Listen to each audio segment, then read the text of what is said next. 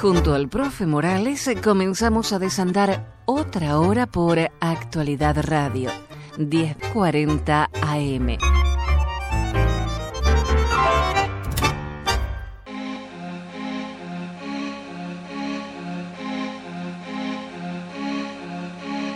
Nata ai bordi di periferia, dove tram non vanno avanti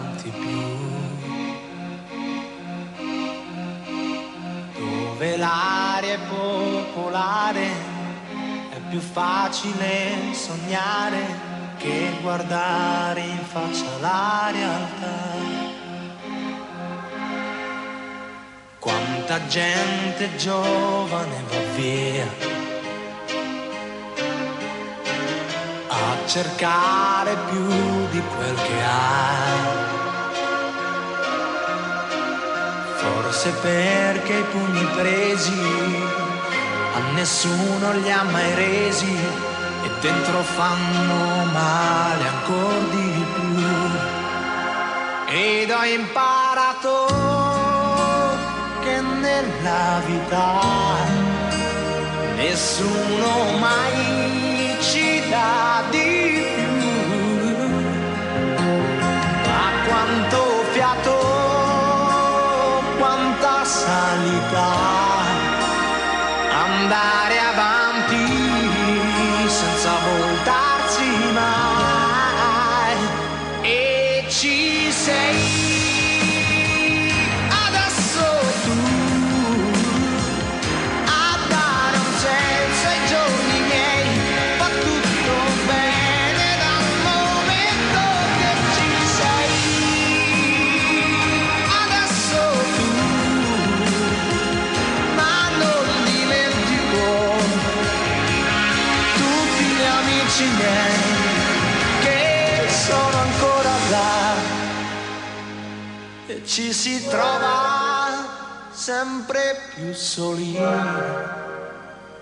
questa età non sai, non sai, ma quante corse, ma quanti voli, andare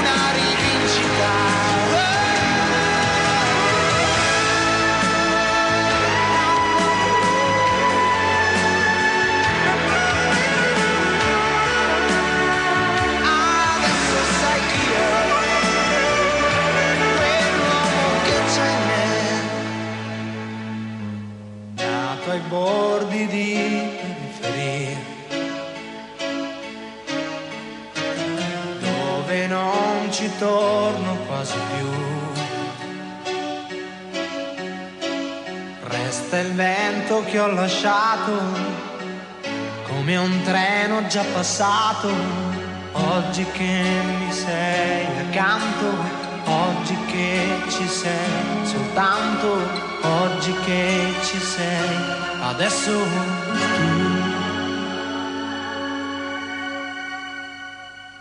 En esta hora viajaremos a Venezuela con Noel Alejandro Leal. Ustedes ya lo conocen. Así que primero saludar a Noel Alejandro Leal en la calle en Venezuela. Muy buenas noches. Buenas noches, profesor. Buenas noches, Jenny, a todos en el estudio. Gracias por la bienvenida, profe. Bueno, tú sabes que la bienvenida de- algunas veces uno dice, ¿no?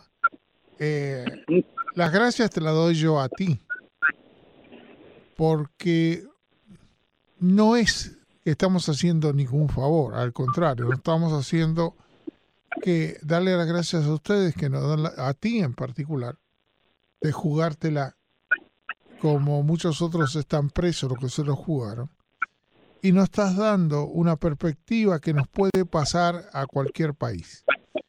Y no te creas que aquí tenemos, tenemos uno de los partidos medios socialistas también, y realmente el peligro está siempre latente mientras que la gente entienda que se le regale las cosas y no haga ningún esfuerzo para trabajar como están haciendo en nuestra, en nuestra área en particular. Por eso te doy las gracias que permitirnos comunicando contigo y sé lo que no sé, me imagino lo que estás pasando. Sí, la situación en Venezuela sigue complicada y complicándose más cada minuto complicándose más porque porque seguimos mucho, sigue mucho venezolano sin entender el problema real, sigue mucho venezolano muy, muy lejos de la realidad. A pesar de que la revolución avanza en todo sentido y, sigue depredando todo, acabando con todo, y va exterminando hasta el pensamiento, mucho venezolano que tiene aún oportunidad de reacción prefiere seguir refugiándose en cualquier mentira o entregarlo todo. Es una de las partes que más tiene que preocuparnos.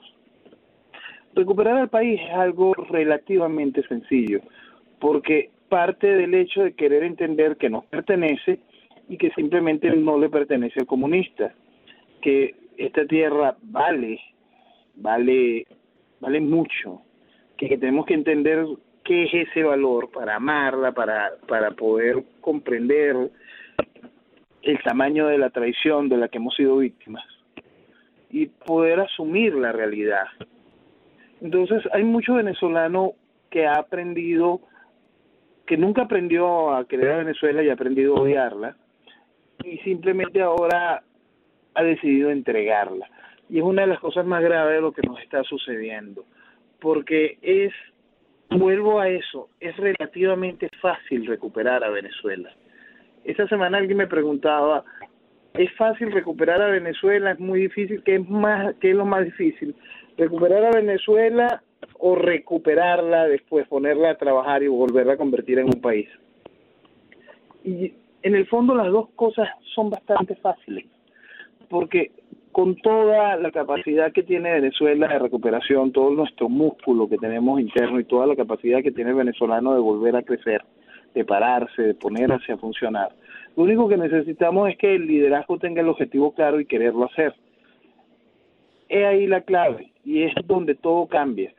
El país está mal, realmente mal, pero está muy mal debido a un liderazgo que ha hecho que el venezolano en general pierda total objetivo de lo correcto. El objetivo de lo correcto no es otro sino recuperar a Venezuela. Tú sabes que cuando te escucho a ti, que siempre has tenido una, un objetivo, una meta, una claridad en relación a lo que Venezuela tendría las posibilidades de hacer, pero siempre hemos hablado, no, no quiero cansar, pero Venezuela no tiene nada que ver a los países que le rodean ni a los países latinoamericanos. Venezuela tiene su propia forma de hacer dinero sin hacer ninguna exportación. Los demás países que como tú ves son corruptos, eh, la droga entra a patadas ahora en cualquier país latinoamericano y está manejando a los políticos tradicionales. Venezuela como bien tú dices, en cuanto sea tomado el poder de Venezuela y prorrogue los pagos que tiene, Venezuela se levanta por sí mismo. No hay que ser ningún genio para levantar Venezuela.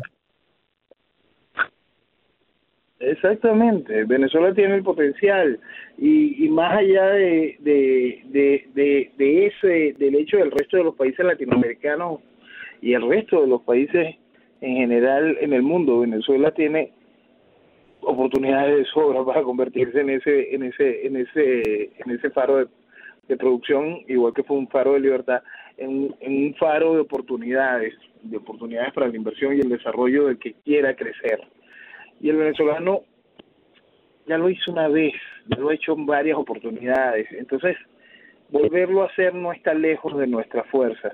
El asunto es terminar de entender que tenemos sobradas razones para hacerlo. La principal es una deuda para con nuestros hijos. Ahora, yo me pregunto, ¿cómo es? Bueno, ¿cómo no? Te voy a decir, claramente se vio. ¿Cómo Cuba fue tomando paulatinamente el control de Venezuela? Porque lamentablemente te quiero decir, yo no creo que Maduro ni los integrantes tengan la capacidad de estar apareciendo cada día con una trampa nueva. Eso no lo piensa Maduro porque es la verdad que es un individuo que no me... Eh, es el pajarito que le vuela la cabeza con Chávez. Así que no puedo esperar mucho de él. Pero sí de ser un delincuente drogadicto y que todos los drogadictos y todos los delincuentes de América Latina lo dejan porque les conviene ser el centro de las finanzas y la protección de los políticos y el narcotráfico de todos los países alrededor. Sí, y, en el caso particular de Maduro, por supuesto, estamos viendo la evolución del tirano, ¿no? Por supuesto que Maduro es un invento del aparato, igual que Chávez, un invento del aparato de la internacional comunista, que va generando este tipo de monstruos. El castrismo durante años quiso a Venezuela, durante años lo intentó por vía armada, hasta que encontraron la mejor fórmula, seducir a la estructura académica y a la estructura política del país para que se fuese entregando, para que fuese entregando a Venezuela. Y lo fueron haciendo desde aquel manifiesto que siempre les recuerdo que en 1989 911 seductores del país se le arrodillaron al sátrapa asesino que ya tenía más de 30 años sodomizando a Cuba. Este, aquí vinieron y se arrastraron ante él y le dijeron, oh sí, gran Fidel, yo, nosotros te amamos y te vamos a entregar este país. Y lo hicieron, pues, deformaron la mente de una sociedad y acabaron con ella eso es lo que hace un liderazgo, pues ese era el liderazgo de Venezuela.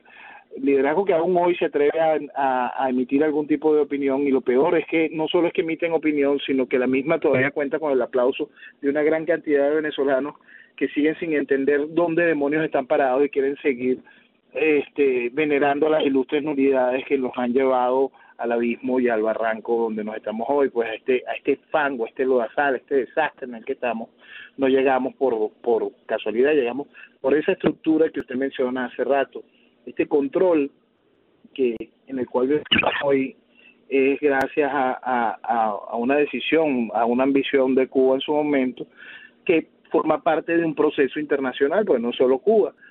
Pero ese, esa, ese hecho de que sea hoy el caso de Maduro en el gobierno, tenemos esta, e, ese proceso de la evolución del tirano. Es, es interesante porque vale la pena para que la gente pueda hacer un análisis completo del estudio de la realidad. Desde el principio mm, yo definía a, a, Maduro como el Stalin tropical. La llegada del Stalin tropical, la gente siempre lo fue eh, subestimando, igual como subestimaba al criminal Hugo Chávez y uno explicaba que Maduro ya había sido constituyente, Maduro ya había sido presidente dos veces del Parlamento venezolano, Maduro fue el canciller con más años como canciller de la República de Venezuela. Este, por eso es que cuando la gente dice que atacar el asunto de la nacionalidad, nombrar tres cargos donde es imposible que hubiese sido nombrado si, si hubiese si, si era colombiano, ¿no? Entonces, para que se tenga el tamaño de la traición y cuándo viene la traición.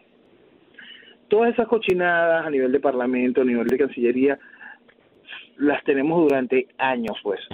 Llegó a Maduro a la presidencia y la gente sigue subestimando la gracia. Cuando Maduro llegó a la presidencia, todo el mundo empezaba a hablar sobre las divisiones en el y yo volví a colocar que la que el chavismo no tenía divisiones, el chavismo tenía pequeños componentes, estaba el chavismo chavista, el chavismo el narcochavismo, que es la base de casi todo, el chavismo castrista, eh, la MUT, que también es chavismo, pero todo eso es una sola cosa, chavismo. Y ese chavismo se ata de alguna manera a una tabla de salvación que seguía vestida de democracia, que era Maduro, pues. Vestido de democracia gracias a las elecciones, gracias al voto de la de, de una sociedad inconsciente que siguió a un liderazgo criminal que le hizo vestir de democracia de nuevo una y otra vez a este proceso comunista. Maduro se tomó ese espacio y jugaron una serie de estructuras políticas y alcabalas electorales para irse legitimando.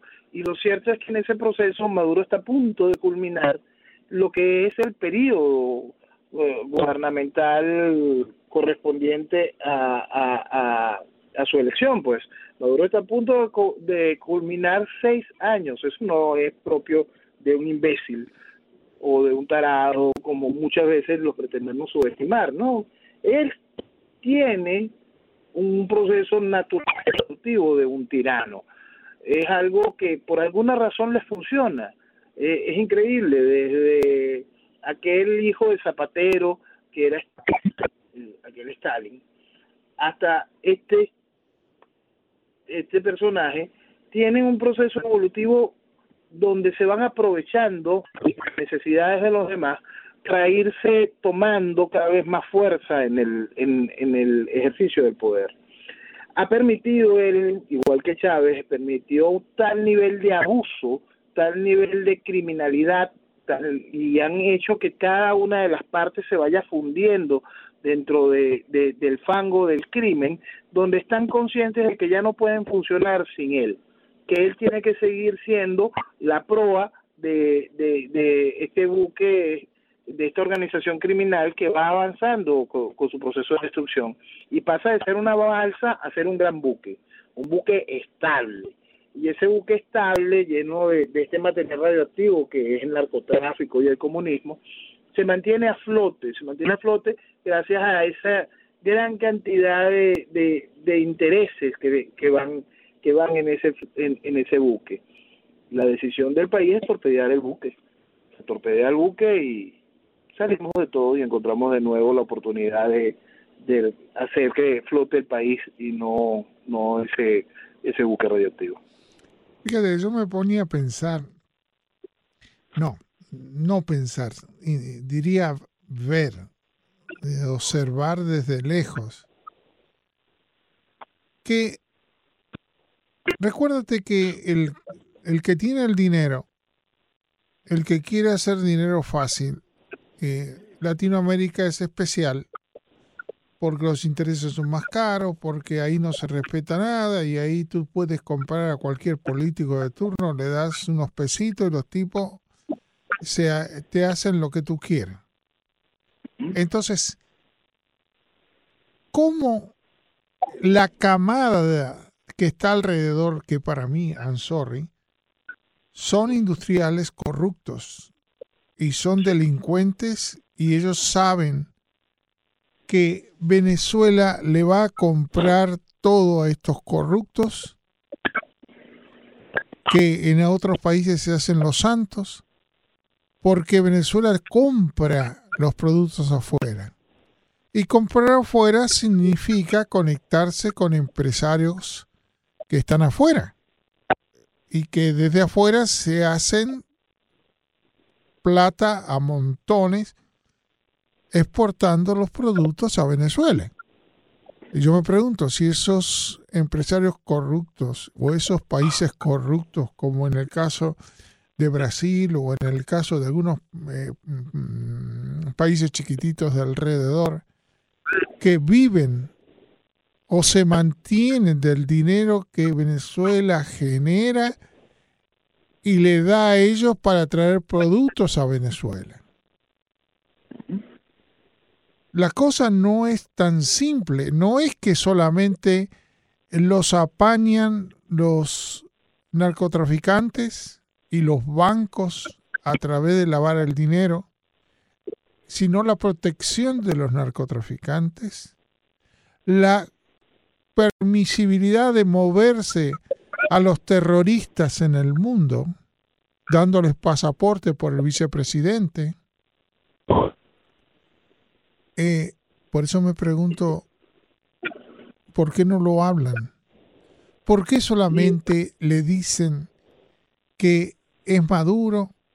No, es un conjunto empresarial y el pueblo venezolano no importa para nada, no se necesita el pueblo venezolano. Y es algo que no es nuevo, profesor. Fíjese, esa reacción que hoy vemos de lo que usted estaba colocando allí, ese punto de esos pasaportes que fueron, que hoy circulan y se le señala al vicepresidente Tarek El como responsables de, de eso.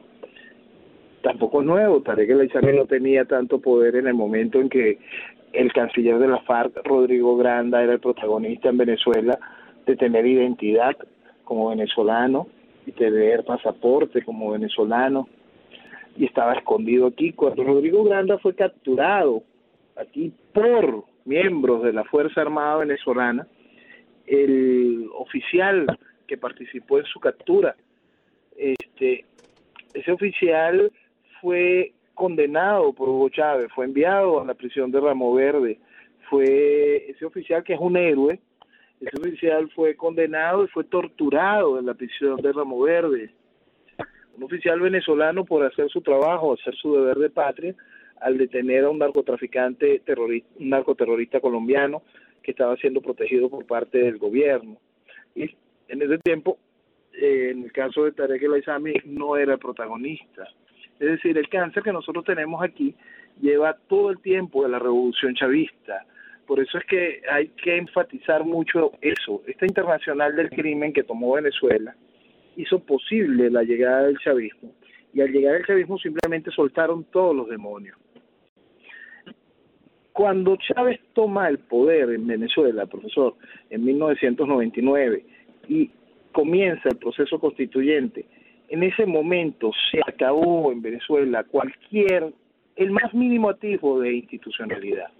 Y eso es importante recalcarlo, porque a estas alturas, a casi dos décadas de esa realidad, todavía existe gente discutiendo tonterías tan ridículas como esperar que este intento de Asamblea Nacional, este vacío, ese cascarón ridículo lleno de colaboracionismo, valide un invento que ellos se sacaron de un sombrero de mago, de un tribunal incompleto, sin ningún tipo de acción legal jurídica, más allá de como hecho político, valide ese hecho vacío de, de, un antejuicio que, que está impulsado por, por una criminal socia de esto, que es Luis Ortega Díaz y esperan que la gente siga con una esperanza sobre eso.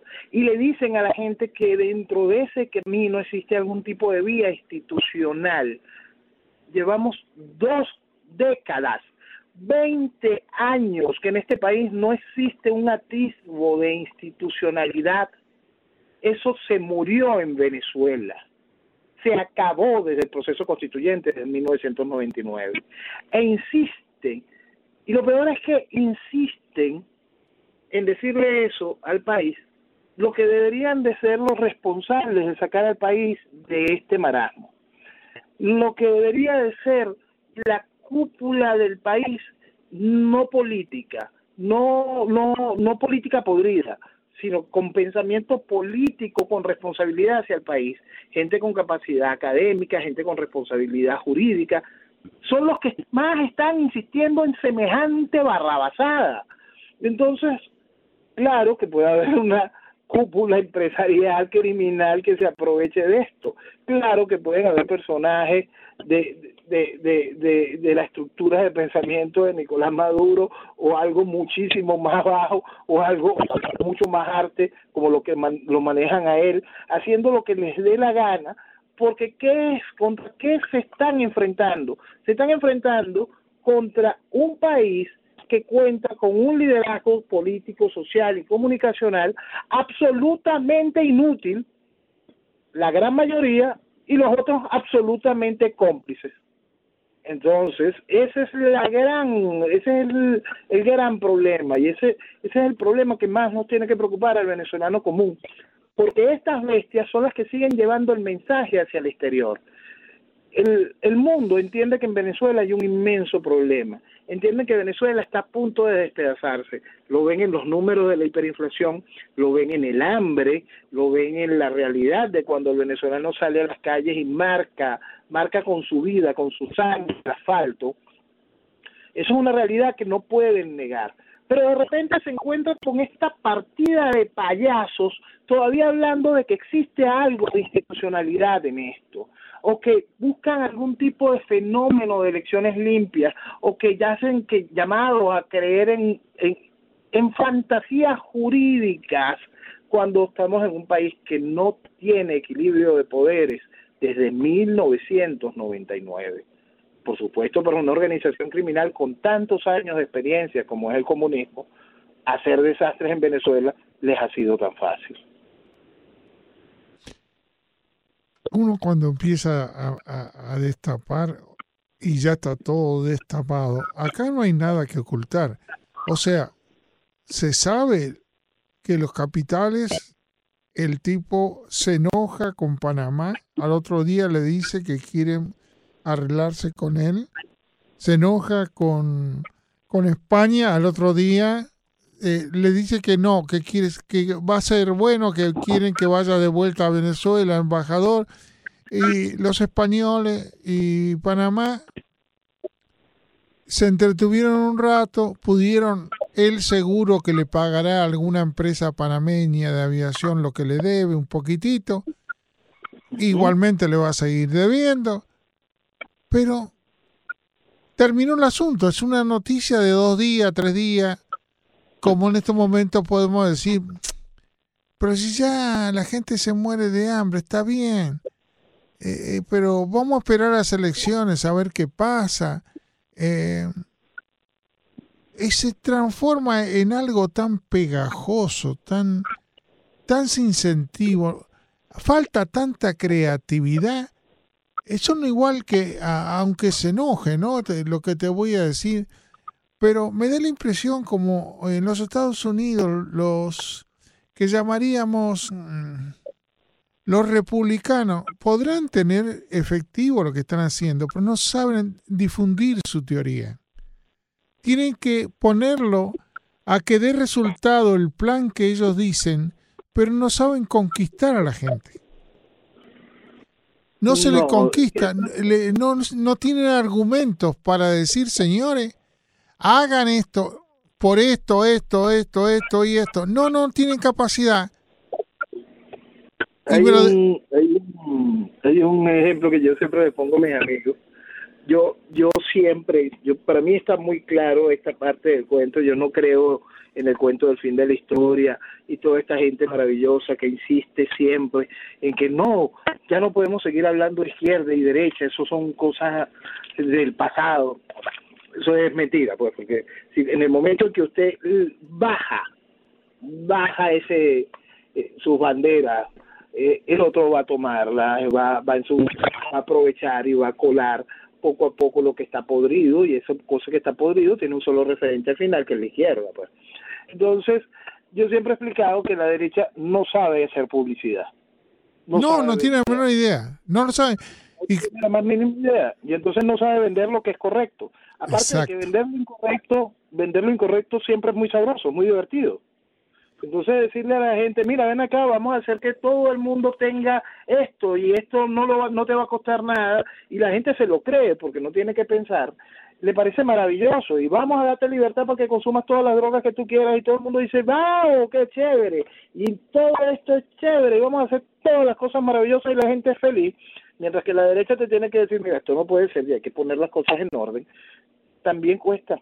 Es difícil decirlo, es difícil que sea atractivo, porque la libertad real requiere responsabilidad y el ser humano, por naturaleza, cuando no le enseñamos la importancia de las cosas, el valor de la familia, el valor de la libertad, el valor del progreso, el valor de la vida, se vuelve altamente irresponsable y ama la irresponsabilidad que le ofrece la izquierda ama eso, ama esa basura, ama el sentirse corrompido, ama, ama, ama querer ser, tener la oportunidad de ser más irresponsable aún, tener esa licencia que otorga el socialismo para poder ser más irresponsable todavía.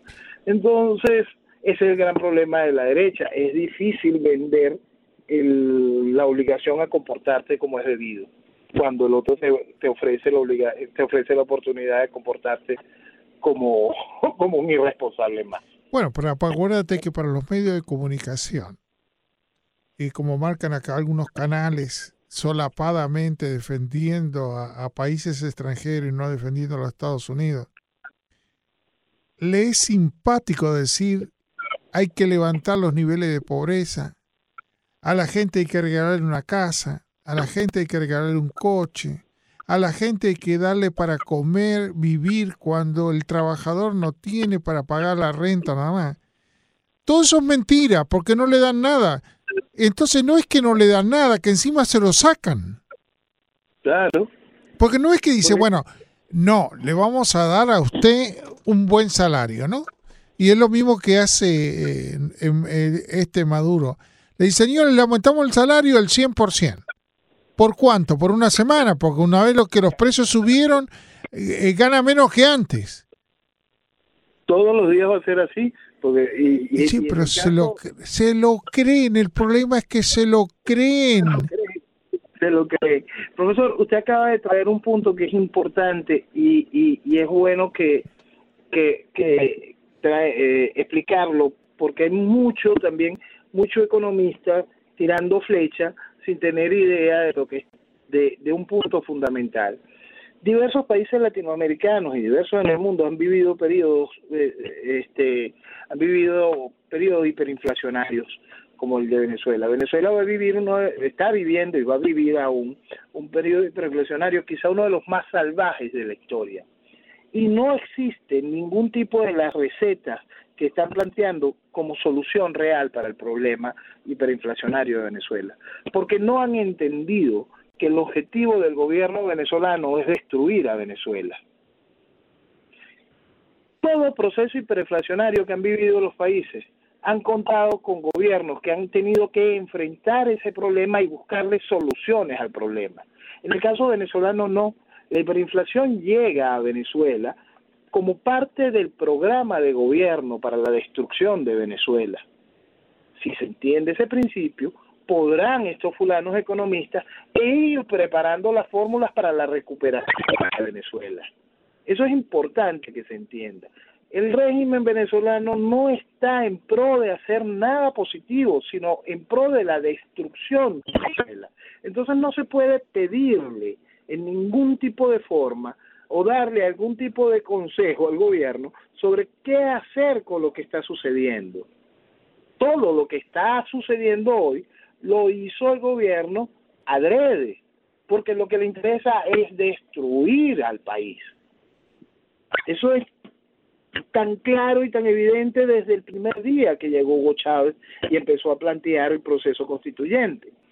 Entonces, si nosotros entendemos esas realidades, si nosotros entendemos el carácter criminal del socialismo, entendemos el carácter criminal de, este subproducto del socialismo, que es el chavismo, podemos darle avance a la realidad, podemos encontrarle las fórmulas a este problema. El proceso económico que Venezuela está viviendo no es un proceso hiperinflacionario común, es un proceso hiperinflacionario conducido para la destrucción de la principal reserva petrolera del planeta, conducido para la destrucción de un país con las mejores, con, con los más altos porcentajes de tierra cultivable, producido para que un país que tiene ese mismo porcentaje que estábamos hablando de tierra cultivable, con un porcentaje de costas impresionante, con un país de eterna primavera, con un país que no sufre de, de, de, de, tormentas, de, de, de nevadas, huracanes, de huracanes, de absolutamente nada, para que ese país pase hambre. Eso no es por mala gerencia, eso no es porque es un proceso inflacionario, de, no, está hecho para la destrucción del país.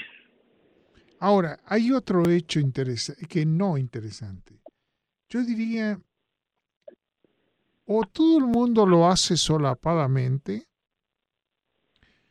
o cómo Latinoamérica cómo los Estados Unidos, mi país que adoro, ha permitido que le tomen el pelo, porque se lo tomaron a rajatabla. Tú me sabes que, los servicios de inteligencia, los que planifican, digamos, la defensa de los Estados Unidos, no sabe que los socialistas, los narcotraficantes van tomando los países de alrededor paulatinamente y los presidentes no hacen nada porque América Latina lamentablemente es un fracaso cada vez que hace cada cosa. Ahora, tampoco se le puede estar regalando todo el dinero porque hay que gastar dinero para eh, mantener a algunos para que puedan producir una evolución más positiva o que se modernice. América Latina no está modernizada, tiene instituciones que todavía están en el siglo XIX. Sí. No es que son instituciones, no han, se siguen repitiendo y si tú pones otros políticos, refuerzan esas instituciones que, que las otras naciones del mundo ya la han superado. Ahora yo voy a esto, si los países, y en particular voy a repetir Estados Unidos, deja que eso pase, yo creo que los analistas políticos de acá no sirven para nada. Porque esto se veía venir. O sea, ¿cómo tú vas a dejar a, a tu casa en la otra habitación se metan los delincuentes y se metan los narcotraficantes pensando que a ti no te importa. Pero coño, si eh, están tus hijos en la puerta, eh, tú, te estás interrelacionado, la parte comercial, y lo más lindo que la otra habitación tuya es el único país de Latinoamérica que se automantiene. Yo no lo entiendo cómo se permitió. Es culpable los Estados Unidos es culpable en una estrategia porque no la hay. o son tontos, o son idiotas y creen que, no sé cuál decir, si es un idiota o es una estrategia, o son incapaces de entender las cosas que van a acontecer. Yo no lo entiendo, bien claro, porque el más tarado se da cuenta de lo que estaban haciendo.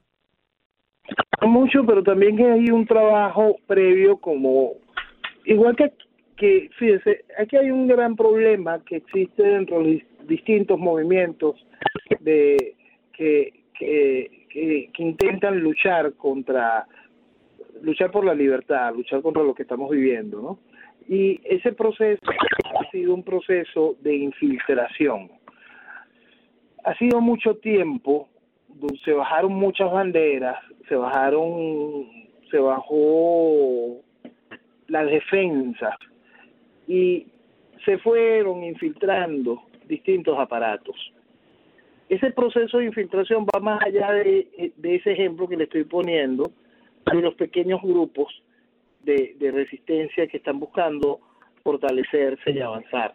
Ese proceso también llega a grandes movimientos políticos y esos procesos también llegan a gobiernos. Entonces encontramos gobiernos que cuentan con personajes en altísimas esferas que son realmente dañinos. Yo voy a poner un ejemplo particular. Por fin sale de la Secretaría de Estado un enemigo de Venezuela como es Tomachano, un hombre que realmente le hizo daño a Venezuela. Pero en su afán de hacer daño a Venezuela, de estar vistiendo de democracia al chavismo, estando consciente de su realidad criminal, en ese afán le hizo gran daño a los Estados Unidos porque ese proceso que ha permitido estas dos décadas de destrucción de Venezuela contó con el aval de Chano. Es decir, que ese, ese, esa habitación al lado a la que se hacía esa, esa referencia contó con un hombre que pasaba informes constantes que decían todo está bien en Venezuela. En Venezuela todo está bajo control, mientras Venezuela se incendiaba. Pero ese hombre era subsecretario de Estado para Asuntos de Latinoamérica puesto por Obama. Durante ocho años se prestó desde esa alta posición a seguir vistiendo democracia esta desgracia. Los ocho años donde más salvaje fue el proceso chavista, más se consolidó Chávez y el proceso de destrucción, donde Cuba más hizo sobre Venezuela, fue gracias a esa mampara de un hombre que evidentemente estaba ahí para hacerle daño a Venezuela y por consiguiente hacerle daño también a los Estados Unidos. Fíjate qué interesante, ¿no? Eh, tenemos un periodo socialistoide con, con el, el presidente Obama. Se va a hablar con Fidel, se hace el simpático, se va a hablar en la televisión, en la radio, allá en Cuba, abre eh, que venga una inmigración a montones de, de cubanos para aquí. Y yo hago esta pregunta, ¿piensan esa gente que pueden conquistar a los delincuentes? Si piensan más rápido que un presidente que tiene buenos principios, le usan los buenos principios para invadirlo. ¿Cuándo lo van a entender? El comunista y el narcotraficante tienen el dinero para comprar los políticos que quieran. Ningún político en particular se achica, ningún militar se achica. Si aparece un millón de dólares, eh, se lo presentan arriba de la mesa.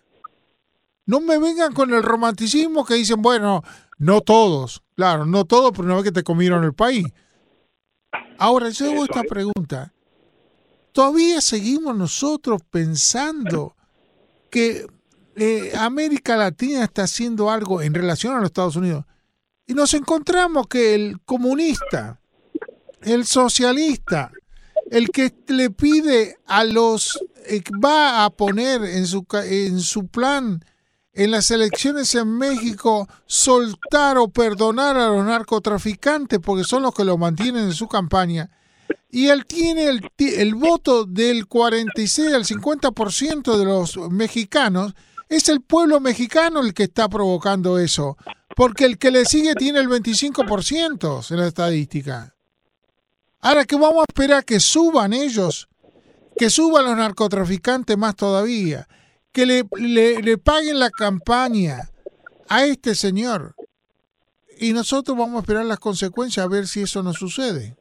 A mí me parece que somos unos tarados. Yo no creo que, eh, que tengamos que razonar. ¿eh? Eso ni se puede razonar. Los Estados Unidos tendría que poner una frontera de hierro porque va a haber una invasión de mexicanos.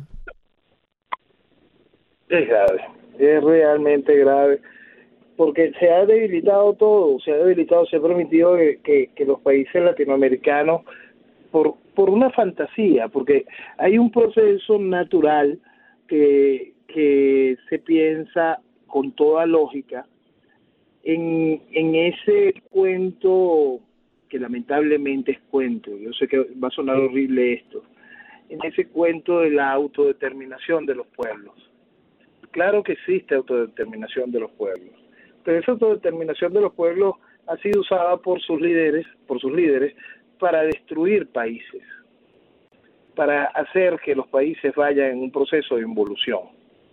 Y es allí donde está la responsabilidad de los de los países grandes, de, de los países que generan ideas, que generan movimiento, que generan economías y que por lo tanto influyen sobre el resto de los países.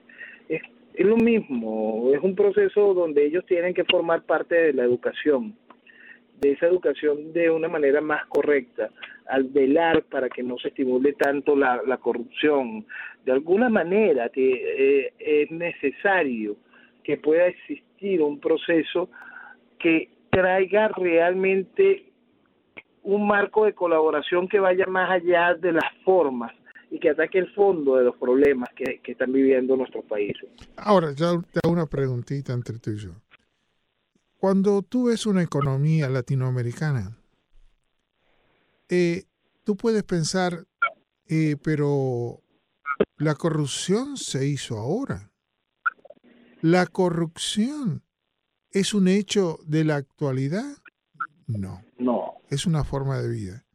Ahora, la corrupción es apañada por los mismos empresarios y los mismos bancos. Y te voy a explicar desde el punto de vista mío.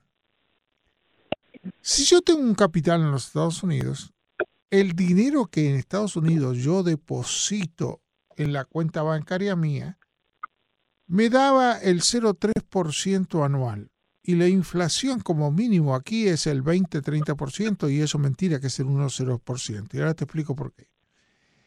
Quiere decir que a mí el dinero no me conviene ponerlo en los bancos. Lo pongo porque en, en vez de tenerlo en mi casa, pero no porque me convenga, porque cuando llega fin de año, el banco ganó porque hubo inflación y a mí me pagan menos que la inflación.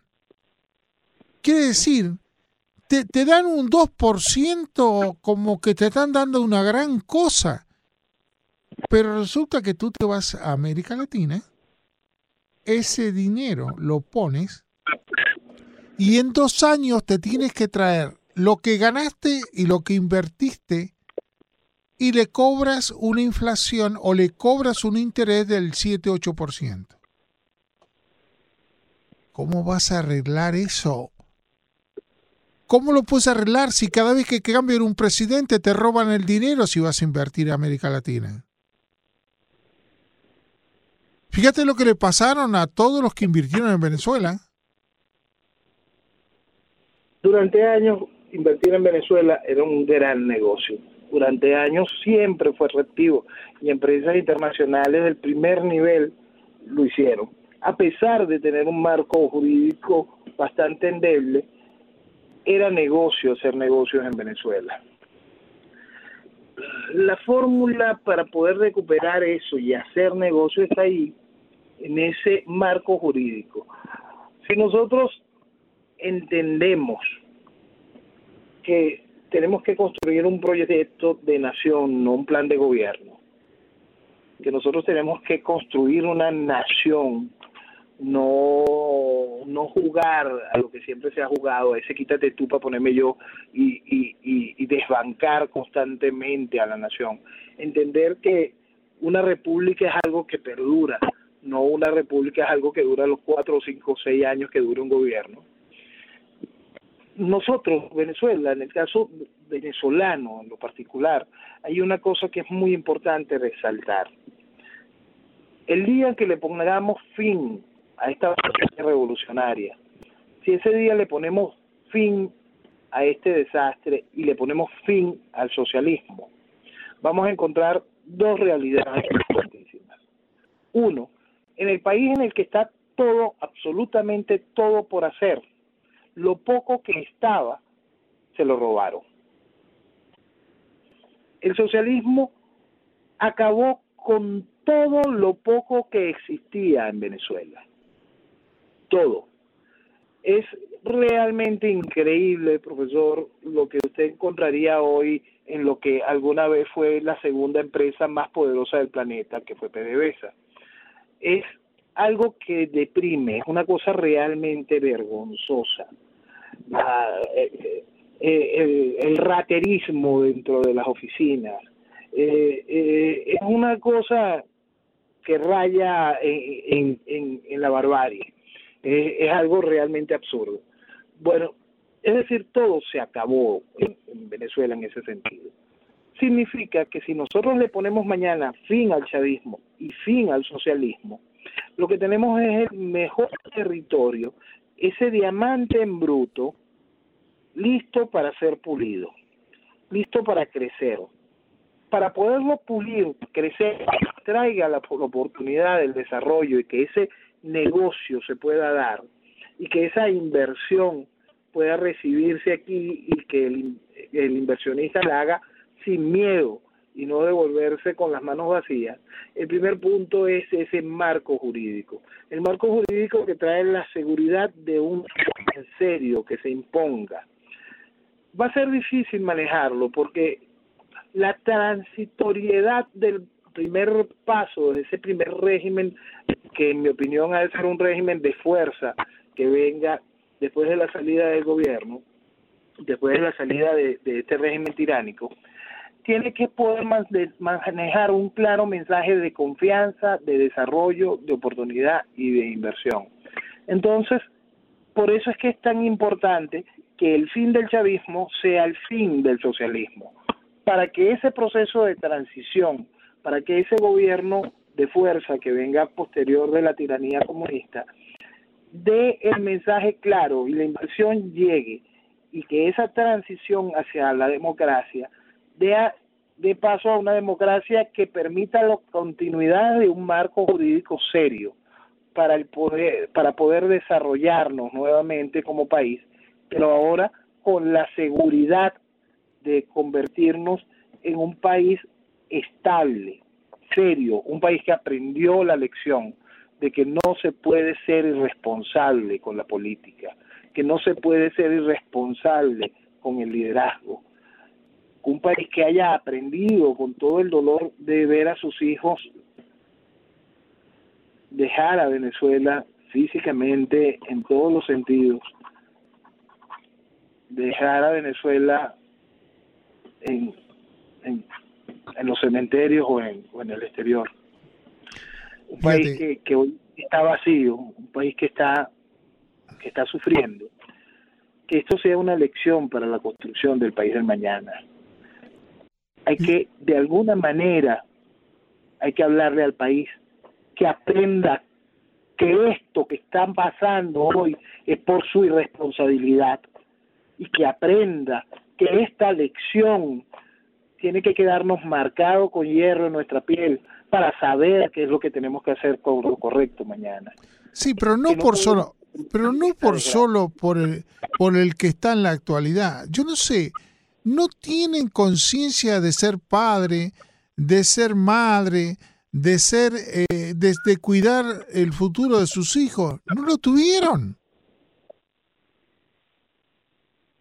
No lo tuvieron, no pensaron. Si hoy para es lo mismo, yo me di cuenta aquí en, en Miami, en los Estados Unidos, la comida se le, le hizo una inflación del 30-40% en los paquetes. Las comidas que tú vas a comprar en cualquier lado acá, antes valía, por ejemplo, 2.90, 3.90, para darte una cosa, una, una sola cosa. Y hoy vas y aumentaron la de 4 pesos, por ejemplo, 3.90, te la pusieron a 5, 5 y medio. Y si vas a otro lado te cobran siete y medio. Me van a decir que esa es una inflación del 1%. Un tornillo que tú compras van, acá en Miami, vas a cualquier ferretería. Te lo dije, bueno, una cajita de tornillos valía unos 50. Hoy en día te valen dos tornillos, unos 50. ¿Dónde está la inflación? ¿Y por qué no se quejan la gente de Miami? ¿Los pagan? Eso trae la destrucción del país. Porque tú vas en zonas norteamericanas y si tú le aumentas dos centavos, te hacen un problema.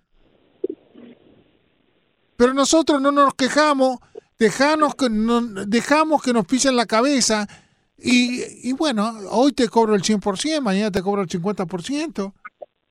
Y tú, tú, tú dices, pero ¿y no, es una forma de vida de nosotros. Lamentablemente te lo tengo que decir. Es una forma en que no sabemos defender nuestra propia casa, nuestros propios hijos. Ahora, ¿cómo cambias todo eso? Ese es el problema de llover. ¿Cómo lo cambias? Ahora tú me decís, pero eh, de palabra. Bueno, yo te diría más una persona que fue programada hasta los 15 años, tú no lo cambias ni que le digas después que lo haga. No lo cambias. ¿Tú crees que porque lo mandes, a dónde lo vas a mandar? ¿Quién va? No, tiene que trabajar todo el día, no tiene tiempo ni para aprender. Solamente tiene tiempo para, si se casó, darle de comer a sus hijos. No tiene tiempo para otra cosa. Por eso Venezuela es diferente a todos los demás. Por eso es que creo que tenemos nosotros la oportunidad de poder ir hacia adelante, profesor. Porque oportunidad existe, el músculo existe, el tesoro que, que está bajo nuestra tierra existe. Y esa oportunidad de muchos venezolanos que sí tienen la capacidad de reaccionar, esa capacidad que nos ha ido marcando en las partes positivas en el mundo, puede ser ese combustible, esa chispa para el cambio. El asunto es que tenemos que terminar de entender que ese cambio depende exclusivamente de nuestra reacción, de nuestro despertar.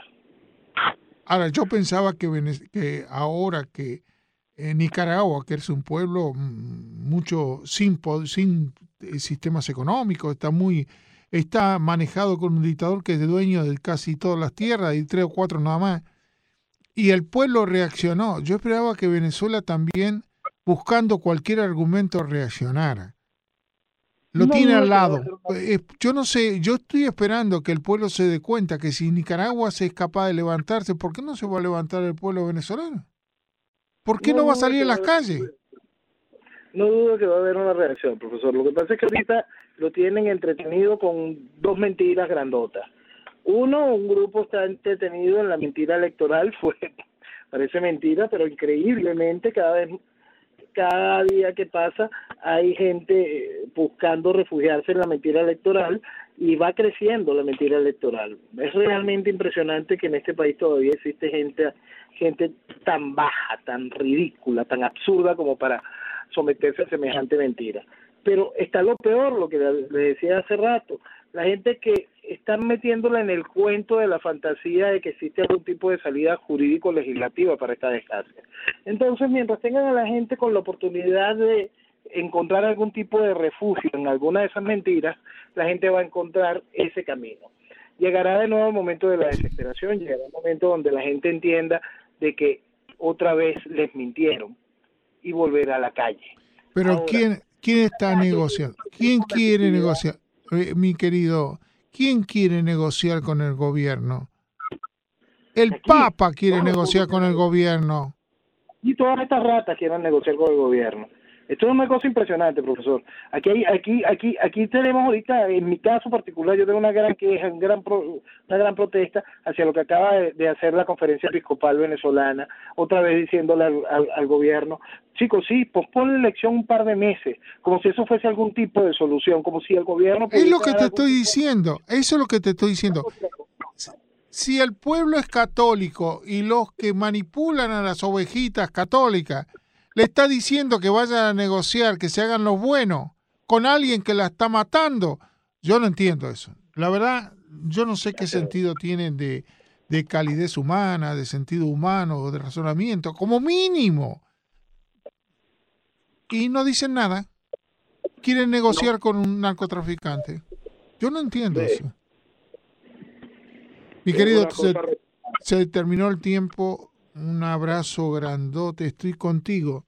No sé qué decir, peleate conmigo, enójate conmigo, pero eh, realmente te acompaño y, y mirarlo de afuera para mí es más fácil que para ti. Para ti la estás sufriendo. Un cariño, un abrazo grande para ti. Igual a todos. Muchísimas gracias, profesor. Muy no, tiene por qué. Enseguida regresa el profe Morales para seguir acompañándonos hasta las 6 de la mañana por Actualidad Radio 1020 y 1040 AM.